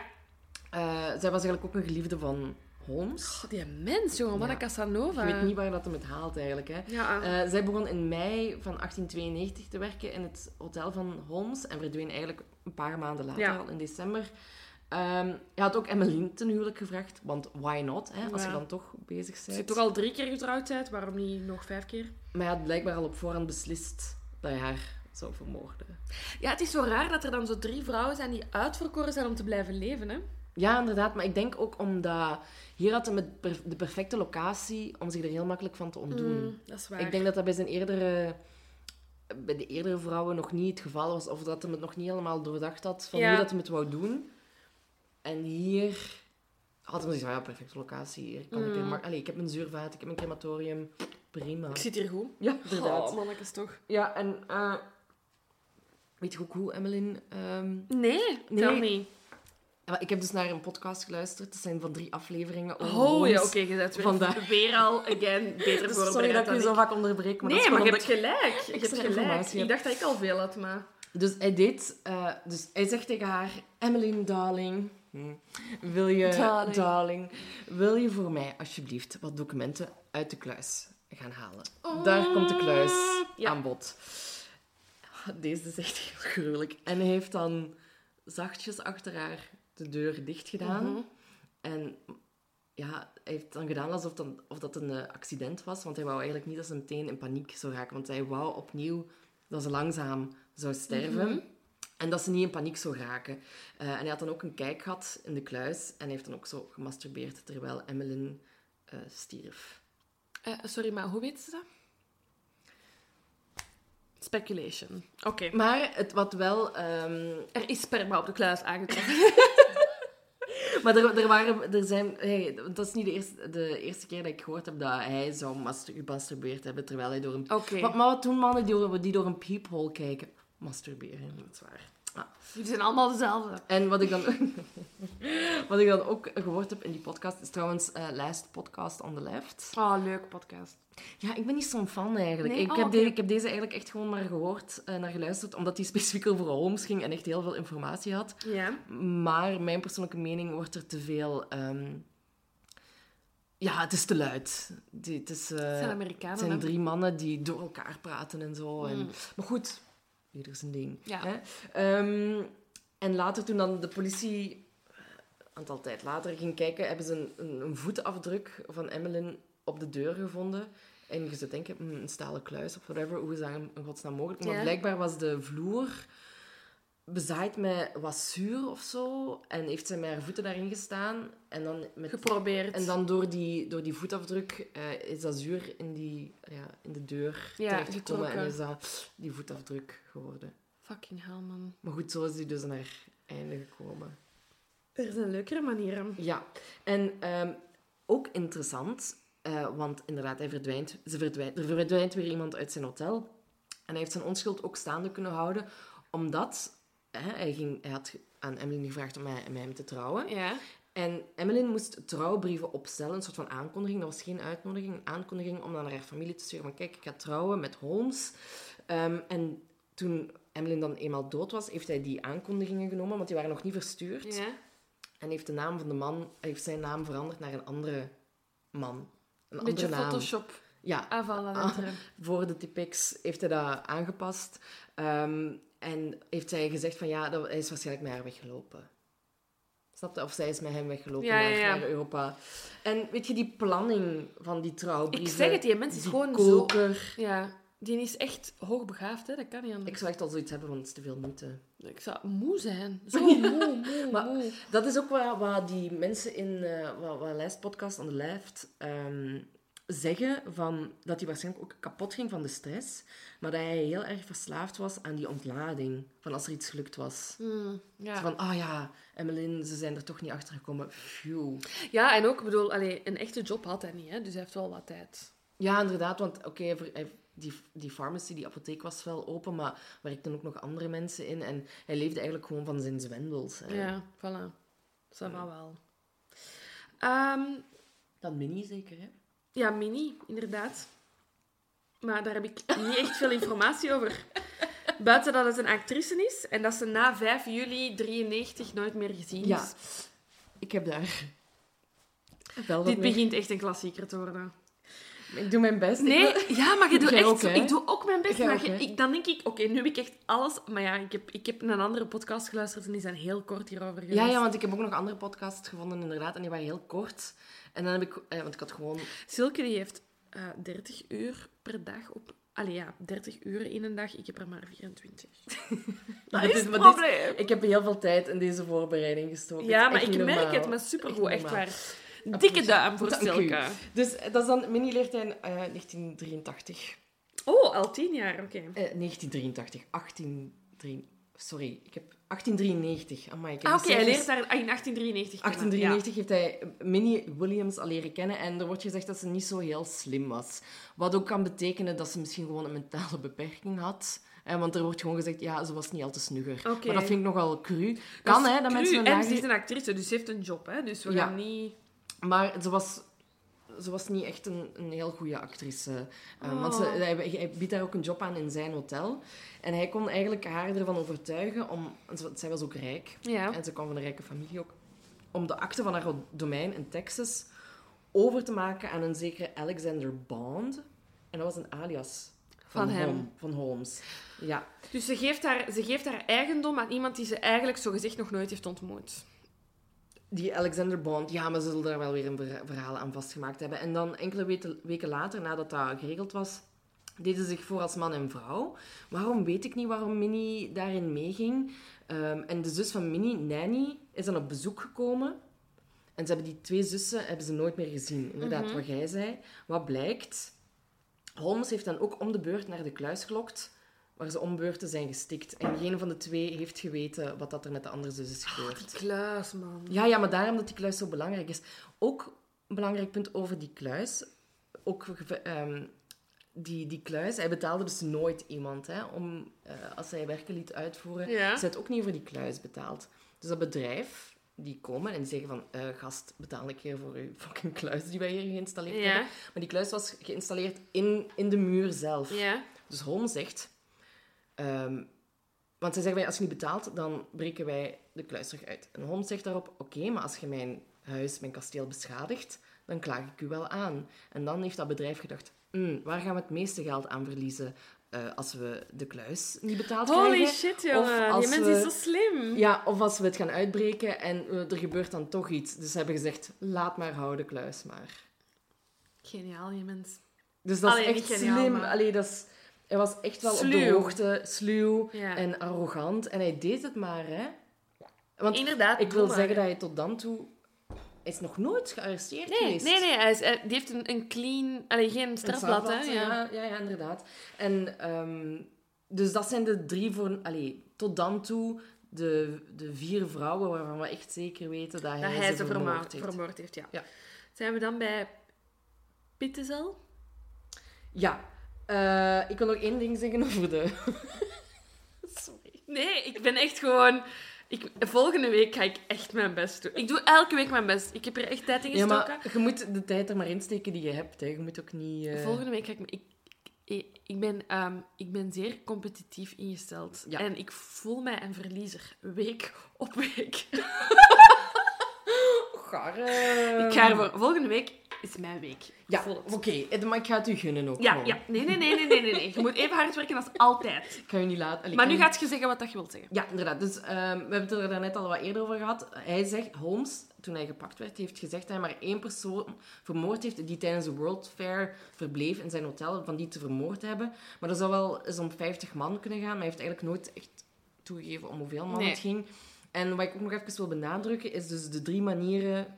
Ze zijn al aan bod gekomen, maar ik wil nog even Ja. benadrukken hoe dat ze gestorven zijn, eh, of hoe, dat ze, hoe dat hij zich ontdeed van de lichamen. Dat is beter. Dus, één, de lichamen, of de lijken werden verbrand in het crematorium. Of ze werden Verkocht. opgelost. Ja. Oh, sorry. Verkocht, ja. zeker. Over, overkocht En nummer drie, Laura. in het zuur. Wat trouwens Ding, ook... ding, ding, ding. Moest ik ooit iemand vermoorden, het is tot nu toe nog niet het geval geweest. I promise. Maar moest ik iemand vermoorden, zou ik ook echt mijn badkuip vol met zuur gieten. Ja, maar moet je oppassen, want in Breaking Bad is het gebeurd dat dat bad dan zo wak door de vloer is gezakt. Ja, hè. maar ik zou daar wel over nadenken. Maar ik denk dat het... Als er geen lijk is, is er geen rechtszaak. Denk ik. Ja, de perfect crime, hè. Perfect Ik fantaseer daar super vaak over. Er is een park in eh, de gemeente waar ik woon, waar ik ga joggen, waarvan ik denk, als ik hier een lijk dump, nobody knows. Maar er zal toch altijd wel een jogger zijn of een hond Ja, die ik. dat vindt. ja, ik hoop, hoopt je dat, dat jij ooit zo'n lichaam... eh, Nee, ik vindt? wil nooit iemand zijn lichaam. Ik wil nooit... Nee, nee. Dat, nee, ik weet het niet. Nee, ik denk het niet. Ehm, dat is moeilijk, hè? Ook omdat je vindt dat dan, maar dan voor de rest word je niet bij dat onderzoek betrokken, hè? Nee, en ook, dat is een fucking traumatische ervaring Ja, om eh, zo wel. iemand te vinden. Ja. Tuurlijk. Nee, nee, nee, liever niet. Liever niet. Maar goed, nu mag je over Pit, Pittes, Pi- Pittes, Pit- dus Benjamin Pittezel. Pittezel, ja. Niet zo'n brave man. Heeft al een criminele achtergrond op het moment dat, ehm, ja, dat hij Holmes ontmoet. Hè. Ja, hij is een beetje de rechterhand van Holmes geworden, Geworden, in, zijn, ja. in zijn zwendel. Ja. Eh, Officieel, zijn officieel beroep is timmerman. Dus hij is denk ik aan de slag... Allee, of, eh, aangenomen door Holmes om in, Ja. zijn, in dat gebouw te werken. Allee, in zijn castle te werken. Ehm, en effectief is dat dan later geëvolueerd naar een soort van ja, sidekick van Holmes tijdens de misdaden. ja, en hij had ook trouwens, hij was getrouwd, hij had Ja. vijf kinderen en hij was ook een alcoholist. Maar ik denk dat iedereen in die tijd, Ik zou ook alcoholist Allee. geweest zijn. kleine kans dat je geen alcoholieker wordt, of zo, denk ik. Ja. Dus dat is een beetje, dat, hij is, maar Pittezel is ook zijn downfall, hè. ja. Dat, is, dat kunnen we nu al wel zeggen. Het is wel een belangrijke naam om te Het onthouden. is echt een, eh, ja, de catharsis van dit verhaal. Ja. Moest dit, Schoon. moest dit een Griekse... Griekse oh, maar zeg. Het is vrijdagavond, mannen, vergeef het mij. Moest dit een Griekse tragedie zijn, dit zou de catharsis. Oh my, dat is gewoon met uw rollende R gezegd. Jullie kunnen mij inhuren Doe dat eens via 04. Nee. Doe dat eens mijn Franse R. Spijtig. Catharsis. dat is ook echt heel, ja, heel Frans. Maar ook de, de klemtoon die je legt is echt. Catharsis. Catharsis. Heel schoon. Oké, dus Pietezel. Ja, dus dat gezegd zijnde, onthoud de naam voor zo dadelijk. Ja. Ehm, maar Holmes die voelt het weer wat heet onder zijn voeten worden. Het kriebelt. Ja, dus hij verlaat Chicago en zijn kasteel in 1894, Ja. omdat de verzekeringsmaatschappij hem op de hielen zit. En hij gaat dus naar Texas, naar het, de- wat de domein is geweest van Minnie en Nanny. Ja. Trouwens, hoe cool is het als je zussen bent en je heet Minnie en Nanny? Ik ben echt... Ik heb geen kind. Ik wil niet per se een kind, maar als ik een kind heb, wil ik die echt Mini noemen. ja, ik vind dat echt een toffe naam. Dat is goed, hè? Goeie naam. En hij ging daar eigenlijk eh, naar dat domein om opnieuw een kasteel te Ja. bouwen, wat ik wel echt opmerkelijk vind. Kasteel nummer 2. Want stel je nu voor dat Holmes niet gepakt was geweest. Mhm. Dan zouden er over heel de Verenigde Staten murder castles zijn opgedoken. Eh, daar heb ik binnenkort, over 5 à 10 minuten, zeer veel theorieën. Oké, maar dan gaan we het laten. Dan gaan we het laten. Dan mag jij nu verder met... eh, Ja, ik, ging daar, ja, ik heb daar over Texas niet zoveel. Nee, nee, nee, ik ook niet. Ah, ik, ga- is nu, ik heb daar nog wel één ding over.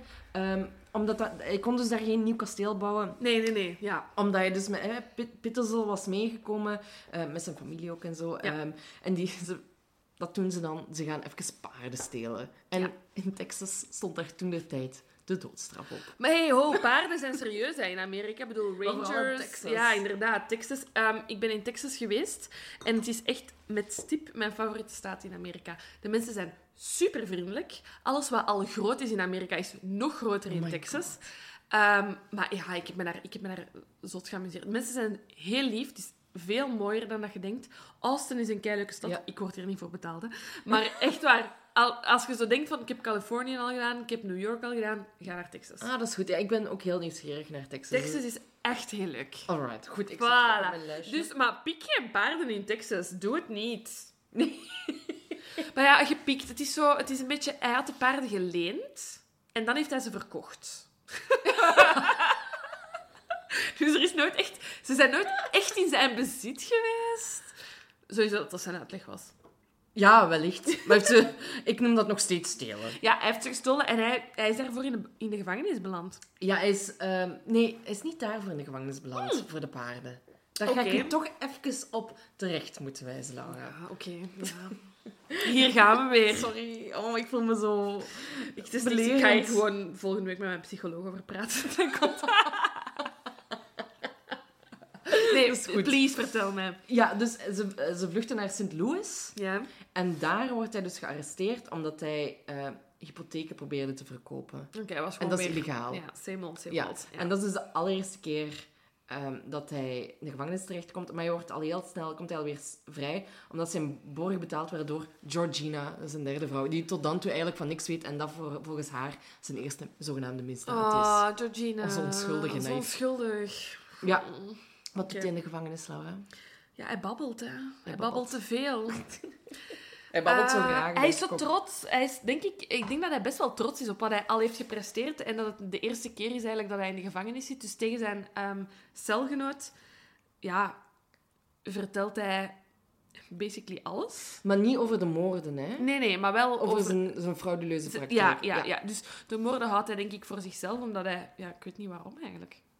Ja, ik denk omdat hij ehm, de celgenoot, fun fact, die heette Marion Hedge, Hedgepeth. Ja, en hij is gekend, is het dat wat je Ja. ging zeggen? Hij is gekend voor zijn shiny shoes.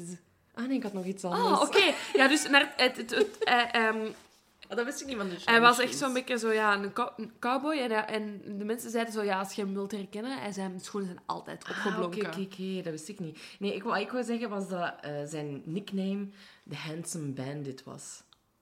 Schoon, hè? Amai, Zo wil ik krijg want het al warm. In, de, in, die, in die podcast die ik heb geluisterd, en we hebben al gezegd van, oké, Holmes was een knappe man Ja, voor die tijd. ja. Maar de Handsome Bandit zou anno 2019 ook handsome zijn. Oh, Snapte? Dus hij Echt was next level next handsome. le- Oké. level handsome.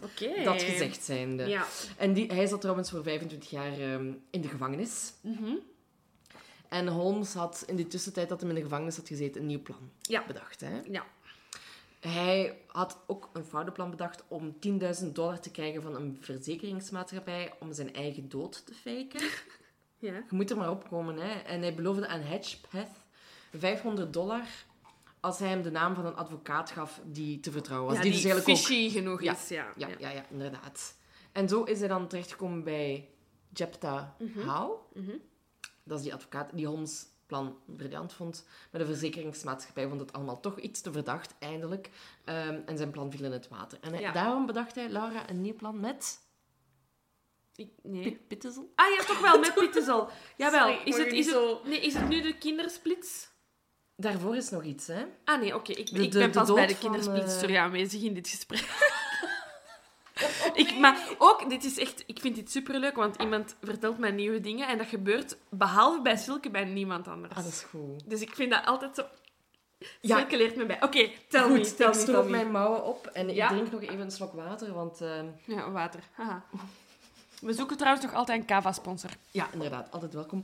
Ehm, dus hij, hij bedenkt een nieuw plan met Pittezel. Pittezel. Ja. Pittezel. Een heel moeilijke en irritante naam om uit te spreken. Benjamin? Ben- Benjamin. Benjamin die ging er eigenlijk dus mee akkoord om, zijn eigen, om dan zijn dood maar te faken. Dat wel, hè? Jawel, dat heb ik, dat heb ik, dat heb ik, dat heb ik. dan ga ik het aan u laten. Maar nee, maar nee, maar ça va. Ik kan dat wel aan. Oké, ik lees het voor.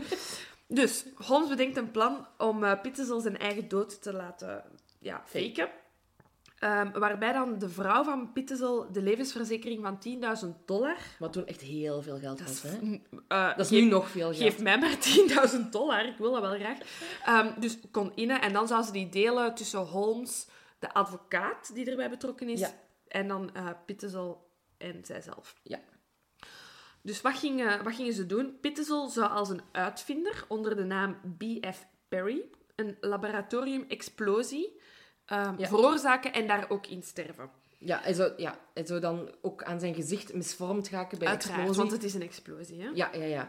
Eh, want ook, er moest een ander lijk wel gelegd worden Inderdaad. om Pittezel te vervangen. Maar Holmes zegt, dat komt allemaal in orde. Ik fix dat lijk. Uiteraard zijn wij al verder in het verhaal en weten wij niet vertrouwen. Want wat doet Holmes? Uit het niks, en dit is eh, ja, eigenlijk een classic hè, voor Holmes, Ja. bedwelmt hij ehm, onze Benjamin Pittezel met chloroform. Ja. Inderdaad, chloroform is zijn MO. ja, hè. zijn, eh, zijn een MO. En dus het, het lijk dat hij gaat gebruiken is Pittezel zelf. Ja. En hij heeft trouwens ook dus het lichaam in brand Ja, ja, eh, effectief alles in scène gezet. Ja, hè? ja, ja. Dus het geld wordt dan uiteindelijk geïnd door Holmes, Omdat Pittezel ook effectief dood was. effectief dood is. Ehm, Maar dat zegt hij niet tegen, nee, tegen nee, de vrouw, nee. hè? De vrouw, eh, dus we, zijn, we spreken voor een mevrouw ehm, met vijf kinderen. Mhm. Eh, en hij zegt dus tegen mevrouw Pittezel, nee, nee, nee, hij is naar Londen, hè. Ja. Hij is naar Londen, want dat is allemaal... Ik weet niet, je hebt een plan afgesproken, maar hij is nu even naar Londen. ja, inderdaad. Maar, ehm, eh, dus hij zegt... Ja, maar hij verandert zijn verhaal ook heel vaak. Eerst zegt hij dat hij naar, naar Londen is. En dan zegt hij van... Ah, maar hij zit in Toronto, in Canada. Dus laten we daar ook naartoe gaan. Maar we moeten ons opsplitsen. Ja. Want ze, ze zitten ons op de hielen, de verzekeringsmaatschappijen. Want Ja. En met mijn andere loesje zaakjes die ik al Ja. gedaan heb. Dus weet je wat? Geef mij drie van uw kinderen. Ja. Jij gaat met de twee anderen. En we gaan parallel en we zien elkaar Ja. daar. Dit is mijn favoriete deel van het verhaal. Ah, maar, maar doe. Want nee, maar gewoon dat dit kan. Dit is echt een Hollywoodfilm. Hè? Dus effectief, Holmes pakt drie kinderen. Alice, Nelly en Howard. Ja. Ehm, en dus de vrouw eh, van, van Benjamin pakt de twee anderen. En die volgen dus letterlijk een, ehm, ja, een, een parallele route, waar dat die elkaar eh, soms in twee verschillende eh, ehm, wagons zitten van de trein. Ja. Soms slapen op eh, een kwartier, of ja, Minder. zelfs niet minder, op een paar straten van elkaar slapen. Ik wil ook even zeggen dat ondertussen Georgina ook onderweg is naar Ja, Toronto. zijn vrouw is eigenlijk een derde piste aan het volgen. Dus, dus Holmes controleert drie pistes, hè? En hoe? Want eh, een smartphone was er toen nog Nee, niet. je hè? kunt niet even iemand tracken via Google Maps. Hè? Nee. Dus die mens heeft dat allemaal extreem uitgepland. Ik zeg het, die is hoogbegaafd. Die zit echt op een ander niveau dan ik. Ja, ja, ja. Dus, ehm, eh, dus ze zijn allemaal onderweg. Maar hij bleef ook maar steeds liegen over, eh over Pittezel. hè. Hij, Ja. hij heeft nooit gezegd dat, dat hij dood was. Nee. Ehm, en eh, maar op den duur begon hij ook niet meer te zeggen waar dat de drie kinderen waren. Nee. Hij was... hij- wat opviel... Allee, hij, hij- overal waar hij kwam had hij een ander verhaal. Ja. Mhm. Hè, dan was hij de vader, dan was hij de oom, dan weet ik veel wat. En wat mensen ver- ja, verdacht vonden, was dat hij altijd heel erg verzorgd voor de dag kwam. En die kindjes Maar niet, die hè. kinderen niet. Hij verzorgde die niet. Die hadden geen kleren. Het was Nee. winter. Geen warme kleren. Dus dat was al heel louche. En ehm, Howard, de jongen, Mhm. die begon dan op een gegeven moment eigenlijk voor wat problemen te zorgen. Want die begon dingen in vraag Ja, te vragen stellen. te stellen. Wat ook die normaal Ik weet ook niet hoe, hoe oud hij was. Maar hij zal toch al een jaar of tien of zo, ik weet het niet, geweest moeten zijn om die dingen in vraag te beginnen stellen. En ook, ja, op de duur wil je wel terug bij je mama gewoon Ja, zijn. hè. tuurlijk. Die heeft geen mama en papa hè, op dat Nee, moment. inderdaad. Ehm, en dus, ja, Ho- Holmes dacht, ik moet hier iets aan doen. En hij gaat dus naar Indianapol in, Indiana, Indianapolis. Indianapolis, inderdaad, waar hij een huisje huurt. En ehm, Holmes heeft daar dus een apotheek bezocht. Dit vind ik, dit is ook weer een Classic Holmes. classic Holmes, waar hij drugs heeft gekocht voor, voor Howard. En hij heeft dan ook een andere winkel bezocht waar hij zei, hier, sleep mijn, eh, messen, slijp mijn messen eens. Eh, want daar heeft hij dan uiteindelijk het lichaam van Howard mee in stukken gesneden en het verbrand. Mm. Dus hij heeft hem eerst ook weer chloroform of medicatie toegediend om Ja. hem te bedwelmen. En zijn tanden en stukjes bot zijn dan later teruggevonden Ja. in de schoorsteen Ja. van het. Ja. Alice en Nelly blijven voorlopig nog leven, want die Ja. stellen te weinig vragen.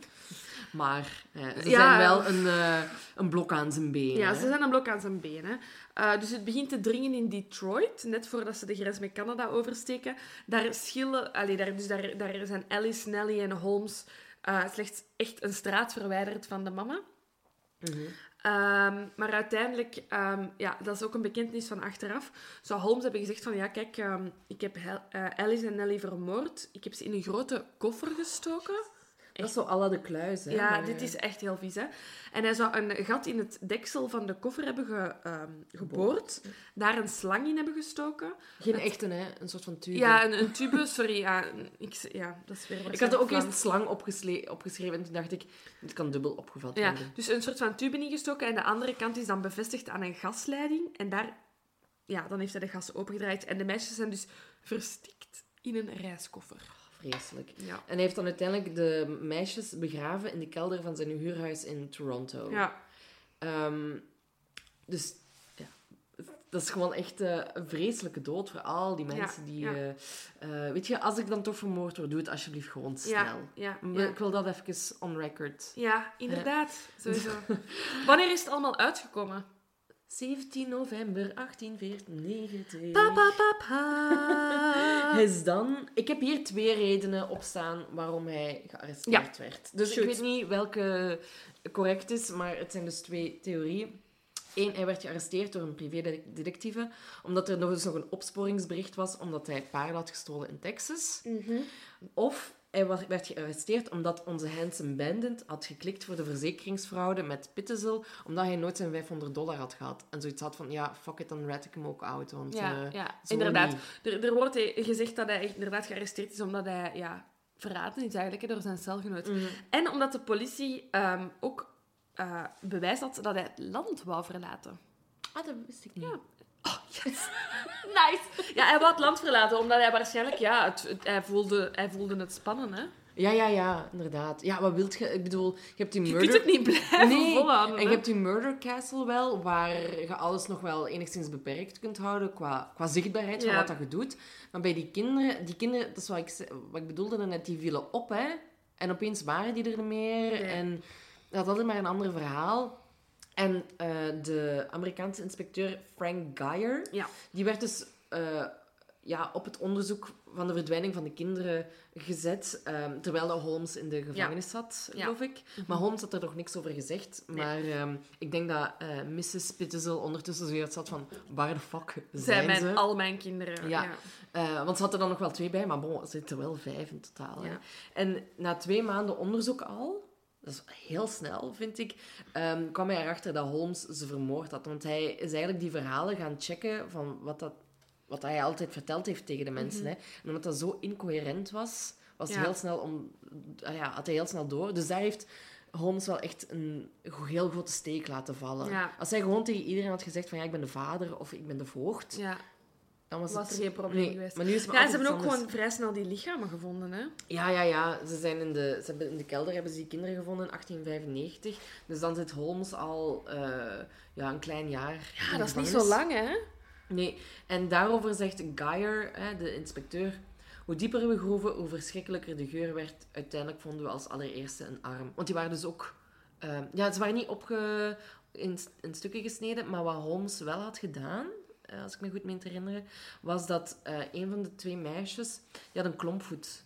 En hij had die eh, afgekapt om zo... eh, ja, het soort van vingerafdruk... Ah, de herkenning. de te- herkenning. Maar goed, als je één voet afkapt en de rest niet, kun je ook al snel ervan uitgaan dat dat de klompvoet was. Ja, inderdaad. Dus eh, ja, en dan heeft de politie zoiets van: misschien moeten we dat kasteel eens gaan eh, checken. Ja, dus die zijn in juli 1995, heb ik hier? Eh, ik heb er geen, geen jaar Ja, in juli 95 is de politie binnengevallen. Eh, de politie samen met een eh, groot aantal Ja, journalisten. ja, ja, inderdaad. Eh, die mogen allemaal tezamen binnen. binnengevallen in het horrorkasteel ehm, in Chicago. En ja, wat dat ze daar hebben aangetroffen is een beetje wat dat we daar straks hebben verteld. Hè. Ja, die kamers en zo, Ja. en de folterkamers. Ja. En, Ze hebben dan, poli- de politie en de journalisten hebben dan bepaalde kamers bepaalde namen gegeven. ja. Ehm, Maar en dan zijn er journalisten die inderdaad een plan hebben getekend eh, van, van, van het gebouw, wat dat we sowieso online gaan Maar plaatsen. er was, als ik het goed begrepen heb, was er... Hè, ze, ze zagen dat dan wel allemaal, maar er was geen voldoende bewijs om ook te zeggen Dat er mensen vermoord dat waren. er mensen vermoord waren. Dus hij kon niet terechtgesteld worden Nee, het is zoiets in van... Chicago. Nee, het is zoiets van, je doet de kast open en je ziet 30 geweren staan, maar je weet niet of er mee geschoten is. Dat is een Ja. beetje wat dat er... Inderdaad. Ja. Dus ja, ze konden daar niks aan doen, maar ze waren er ondertussen wel achter gekomen dat hij eh, Benjamin Pittezel had Ja, vermoord. ja, er is een hele autopsie op uitgevoerd en whatever. En ze zijn er dan achter gekomen dat het niet de explosie Nee, was. inderdaad. Ehm, en hij wordt daarvoor schuldig bevonden en dood veroordeeld. ja, direct gewoon voor één moord. Ja, maar zo was het toen, hè. als je paarden goed, kunt... Als je... Als je paard kunt stelen, dan word je ook tot dood veroordeeld als je moord pleegt. Supergoed. Ja, ik zeg het. Prima voor mij. En hij heeft dan, allee, na zijn veroordeling eigenlijk bekendgemaakt, heeft hij gezegd van ik heb 27 moorden gepleegd in Chicago, Indianapolis, vind ik toch een moeilijke staat om uit te spreken, en eh, Toronto, en zes moordpogingen. Maar later heeft hij wel gezegd dat hij onschuldig was. Ehm, Ja, het is gewoon een beetje geflipt aan die mens. Hij heeft ook geschreven, ik ben geboren met de duivel in me. Ik kon er niets aan doen. Ja. Maar inderdaad, wat hij heeft veel gelogen. Hè? Dus wat, wat is waar? Dat is waar, ja. Ik heb gevonden, er wordt geschat dat hij tussen de 20 en de 100 mensen heeft Ja. vermoord. Maar er zijn ook mensen die zeggen 200. Ja, Hè? inderdaad. Omdat er inderdaad van die wereldtentoonstelling zo weinig mensen ja, zijn teruggekeerd. Allee, of er zijn mensen niet teruggekeerd waarvan ze zeggen, ja, misschien heeft hij die ook vermoord, dat weet je Ja, niet. inderdaad. Ja. En dan zijn ophanging. Dat is, eh, Echt waar, payback, man. dat is, dat is echt... Dat, deze was voor mij wel echt van... Ah, justice. Ja, Toch wel. Ook ja. al ben ik niet voor de doodstraf of whatever. Nee. Ehm, maar omdat die mensen die daar allemaal vermoord zijn in zijn kasteel... Die, hebben hebben- nooit gerechtigheid En gehad. eigenlijk. afgezien gewoon En ook. afgezien ook. En deze is dan wel echt, Ja. de, echt ironisch. Ja, dus hij wordt opgehangen in de gevangenis. Ehm, en normaal, dus ja, eh, ik denk dat jullie allemaal wel al Amerikaanse films hebben gezien. Rond die periode is die worden opgehangen. Of die krijgen een, ehm, een koord rond de nek. En het, eh, het stuk hout onder hun voeten wordt weggenomen, waardoor Ja. dat ze gaan hangen. Ehm, en normaal zorgt ervoor, die shock van, van dat vallen, zorgt ervoor dat je nek breekt. En dat je eigenlijk instant dood bent. Holmes zijn nek breekt niet. Dus die stikt voor de volle 15 minuten aan een stuk touw. Ja. Perfect. Het is pas na 20 minuten dat ze hem eraf halen. Ja, ja. Ze hebben zoiets van... We Die, hier- bitch, ja, die. Inderdaad. Ja. Eh, en dan ook eh, opmerkelijk is dat in 1895 eh, het kasteel eigenlijk beschadigd is geraakt Ja. door een brand. En er zijn twee verdachte mannen gespot die daar waarschijnlijk explosies hebben... Ja. Hoe zeg je? bommen Ja. hebben laten afgaan. Ja, ja. En dan in, pas in 1938 is het vernietigd. En raar, wat zit er nu, Laura? De post. De post. Raar, hè? Dat je zo denkt van, maak daar een memorial of Ja. een park. Of nee, de post. De post, ja. En nog een leuk... eh, Holmes had een... het fun fact... Alleen niet fun. Holmes had een, eh, een laatste wens. Ja, ja, ja, inderdaad. Eh, hij had zoiets van... Haha, ik weet wat mensen doen na je dood met je lichaam. Behalve hij zelf niet. Doet niemand iets met je lichaam. Mensen laten nu gewoon zitten in de grond. Maar hij had zoiets van... Mensen gaan mijn lichaam misbruiken. Dus ik wil Ja, dat ja. mijn kist vol met cement wordt gegoten. Ja, en dat het heel, heel diep wordt begraven. Ja. Omdat hij dus inderdaad bang was dat grafrovers zijn lichaam zouden stelen. En zouden ontleden. Ja, inderdaad. Which never happened. Jawel. Tot, ja, Ja, maar ze waren geen grafrovers. nee, inderdaad. Er Dus, eh, zijn, zijn graf is eigenlijk nooit beschadigd door mensen die slechte bedoelingen hadden. Want er is nog een heel interessante theorie ehm, die ook te maken heeft met een van onze vorige afleveringen. Ja. Ehm, dus wie echt supergoed oplet, helemaal aan het begin hebben we de echte naam van ehm, Henry Holmes eh, verteld. En Mudgett. als ik dus nu zou zeggen Jeff Mudgett, zou je moeten weten, ah ja, dat was zijn echt naam. Ehm, maar dat moet niet, want ik, ik weet zelfs de helft van wat dat zelf weet. Maar dat is, zou dus de achter, achterkleinzoon zijn van onze Holmes. Ah, ik dacht gewoon de achterkleinzoon. Want hij is ook de bedovergrootvader. Wat is dat dan? Groot is achter, dus achter, achter. Oké, dan heb ik een achter te weinig opgeschreven. Maakt niet uit. Als er misschien mensen, misschien eh, heeft kennis- Silke toch gelijk. als er mensen zijn die kennis van zaken hebben hierover, Ja. hè? Als uw achter, achter kleinkind al geboren is, laat het ons weten. Eh, nee, dus Jeff Mudgett eh, zou dus achter of achter-achter kleinzoon zijn van onze Holmes. Ehm, en die heeft uiteraard geld geroken in dit verhaal. En die Ja. had zoiets van, weet je wat, misschien moet ik hier gewoon een Discovery-reeks van maken. Ja, ja, inderdaad.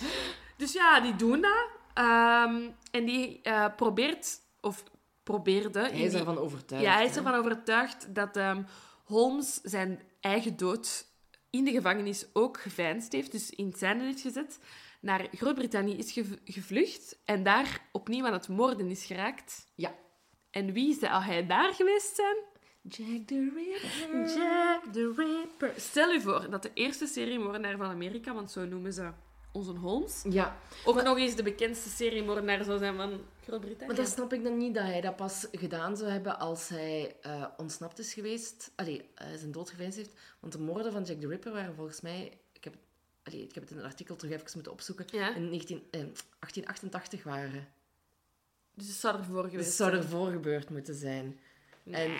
en- Ik vind het sowieso een vrij ongelo on- Ja, ja, ik, ik, ongeloofwaardig ik geloof ook de ballen van. Maar eh, om even ehm, terug eh, memory op te freshen. Ja. Eh, Jack the Ripper heeft dus in, in het Londense Whitechapel vijf vrouwen afgeslacht. En dat was ook echt heel gruwelijk. En, hem- maar hij had ook wel kennis van de anatomie. En dan snap ik de link wel met Ja. Holmes, want die had ook Ja, eh, zijn kennis van Ja. geneeskunde. het, eh, het handschrift zou vergeleken zijn en zou ook gelijkaardig zijn. Maar ja, bon, in die tijd schreef iedereen volgens mij wel Supermooi. Supermooi, hè? inderdaad.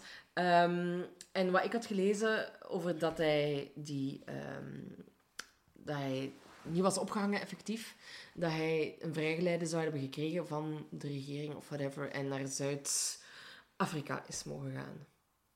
En het klopt ook ergens niet de tijdlijn, want hij was toen op dat moment dat... dat ehm, dat, oh my god, ik ben moe. Dat Jack the Ripper Vrijdag. Ah, dat, dat Jack the Ripper bezig was met zijn moorden, was Ja. hij bezig met zijn frauduleuze zaakjes in de US. Ja, nee. En waarom zou je als moordenaar even denken, goh, laat ik nu even naar Londen gaan en daar wat vrouwen Ik afslachten? denk het ook niet.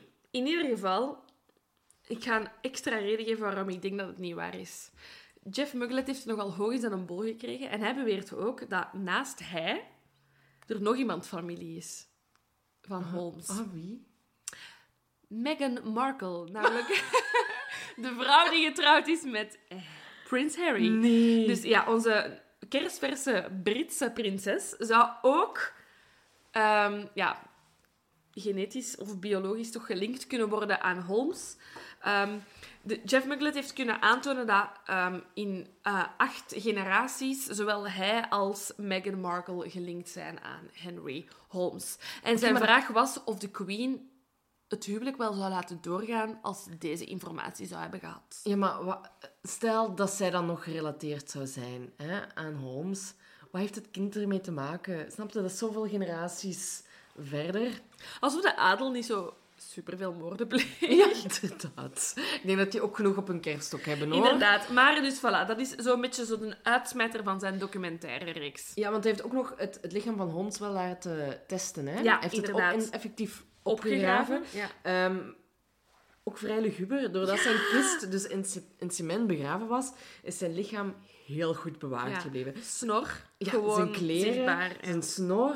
eh, en is inderdaad positief geïdentif- geïdentificeerd ehm, door zijn tanden. En hij is dan opnieuw begraven. Ja. Dus dat is, dat, is, dat is het verhaal van eh, Holmes. En er gaan zo wat discussies rond, of theorieën van hoe dat hij zo is kunnen worden. Hè? Is hij zo geboren? Of is hij het product van, van zijn opvoeding? Mhm. En dat is een heel interessante vraag, want... Dat is een interessante vraag, maar ik denk... En dat is nooit 50-50, maar ik denk dat beide ehm, dingen wel, wel meespelen. Ik denk dat een deel sowieso aangeboren is. En een deel zeker ook, zeker ook je opvoeding is. Ja. Maar ik denk, er zijn zoveel mensen die een heel slechte opvoeding hebben, die zoveel schoon dingen in de wereld bereiken. Dus ik vind niet dat je dat altijd als een excuus mocht gebruiken. Nee, nee, nee, inderdaad. Ik heb nog de fun fact. Er is een boek geschreven over, ehm, over Ja. het hele verhaal. eh, The Making of the White City Devil. Door ehm, Adam Seltzer. Mhm. En de filmrechten zijn opgekocht door niemand minder dan Leonardo DiCaprio Ja. en Martin Scorsese. Ik kijk daar heel erg ja. naar uit. Het zal voor volgend jaar zijn. Ja, er is een jaar geleden of zo, was er opeens heel veel H.H. Holmes in de media, omdat er een boek was, een, eh, een serie erop komen zijn, er zou nu ook een film Ja. in de maak zijn. Ehm, dus ja, ik denk dat we binnenkort heel veel van H.H. Holmes gaan zien. Ik weet het. Ik, vind gewoon, ik denk dat Leo gaat een beetje te oud zijn hè, om Holmes te spelen. Misschien is hij Pittezel. Was hij ouder? Dat weet ik niet. Dat weet ik niet, maar bon. Ja, of maar de ben- Handsome Bandit. Want dat, dat zou wel goed kunnen. Dat hè. zou wel goed zijn. Maar ik vind, ik ben, ik vind het heel, ik vind het heel eh, spannend. Ik vind het ook echt raar dat Hollywood hier nog niks mee heeft gedaan. Want dit is... Nee, Want, want overal op alle fora komen we toch zo tegen van ah, het is de eerste seriemoordenaar of officiële seriemoordenaar van Amerika. Ja, er zijn er sowieso al eerder geweest, hè, Ja. maar die zullen dan waarschijnlijk niet Gedocumenteerd. gedocumenteerd geweest zijn, inderdaad. Dus dat was Holmes. Eh, verder kunnen we niks zeggen daarover, want het zijn de feiten. Ja, Ehm, feiten, dat weet je ja. ook niet. Inderdaad, maar eh, ik vond dat wel stof om eens een, eh, een zaak te doen die, die gewoon opgelost wel Ja, is. ik hoop dat jullie dat ook leuk en- vinden. Want dit, is, want dit is eigenlijk een soort van biografie hè, Ja. dat we nu gegeven hebben. Ehm, ik, vond dit een, ik, ik vind dit een fantastische zaak. Ja. Ehm, dus ik hoop dat jullie dat ook vinden. Ja, laat dat weten, hè, of dat jullie zoiets hebben van nee, ik wil liever dat jullie enkel Ja, ik- onopgeloste Ik denk, zaken. Ik ga de zaak ook in onze groep zetten. Ik heb gemerkt dat er sinds kort wel wat eh, Beweging in is. Want die is echt wel speciaal voor jullie. Het is niet dat de bedoeling dat wij daar dingen in Nee. gaan eh, posten of dat in gang trekken. Dat is gewoon echt voor jullie. Dus doe maar. Het gaat over de discussiegroep en niet Ja, over gewoon inderdaad. onze Facebook. En, maar ik ga wel eh, onze link eh, naar... Of, of iets zeggen van, kijk, hier, deze post is bedoeld om deze aflevering te bespreken. Ja, En dat is een goed kunnen idee. jullie daar eh, van gedachten veranderen, eh, wisselen over, over Holmes. Ja, en ik ben benieuwd. hè. Wij lezen, wij lezen alles mee. We lezen alles en wij mee, lezen alles mee. Misschien reageren we af en toe wel eens een Ja, beetje. dat gaan we wel doen. Ja. Dat is wel leuk. Ja, het is wel heel En het is een privégroep, dus niemand kan ook zien ehm, wat je daarin schrijft. Je kunt wel zien dat je er lid van bent, maar, Ja, maar hou het een beetje beschaafd. Dat is Ja. alles wat we vragen. voilà. Hopelijk hebben jullie ervan genoten. Ja, ik wel in ieder geval. Ja, het was superleuk. Ah, goed. Oké, tot volgende keer. Bye! Nog even over die grootse en epische muziektheatervoorstelling. Het achtste leven voor Brilka is een marathonvoorstelling van 5 uur. Koop je tickets voor deze bijzondere theateravond via oostpol.nl.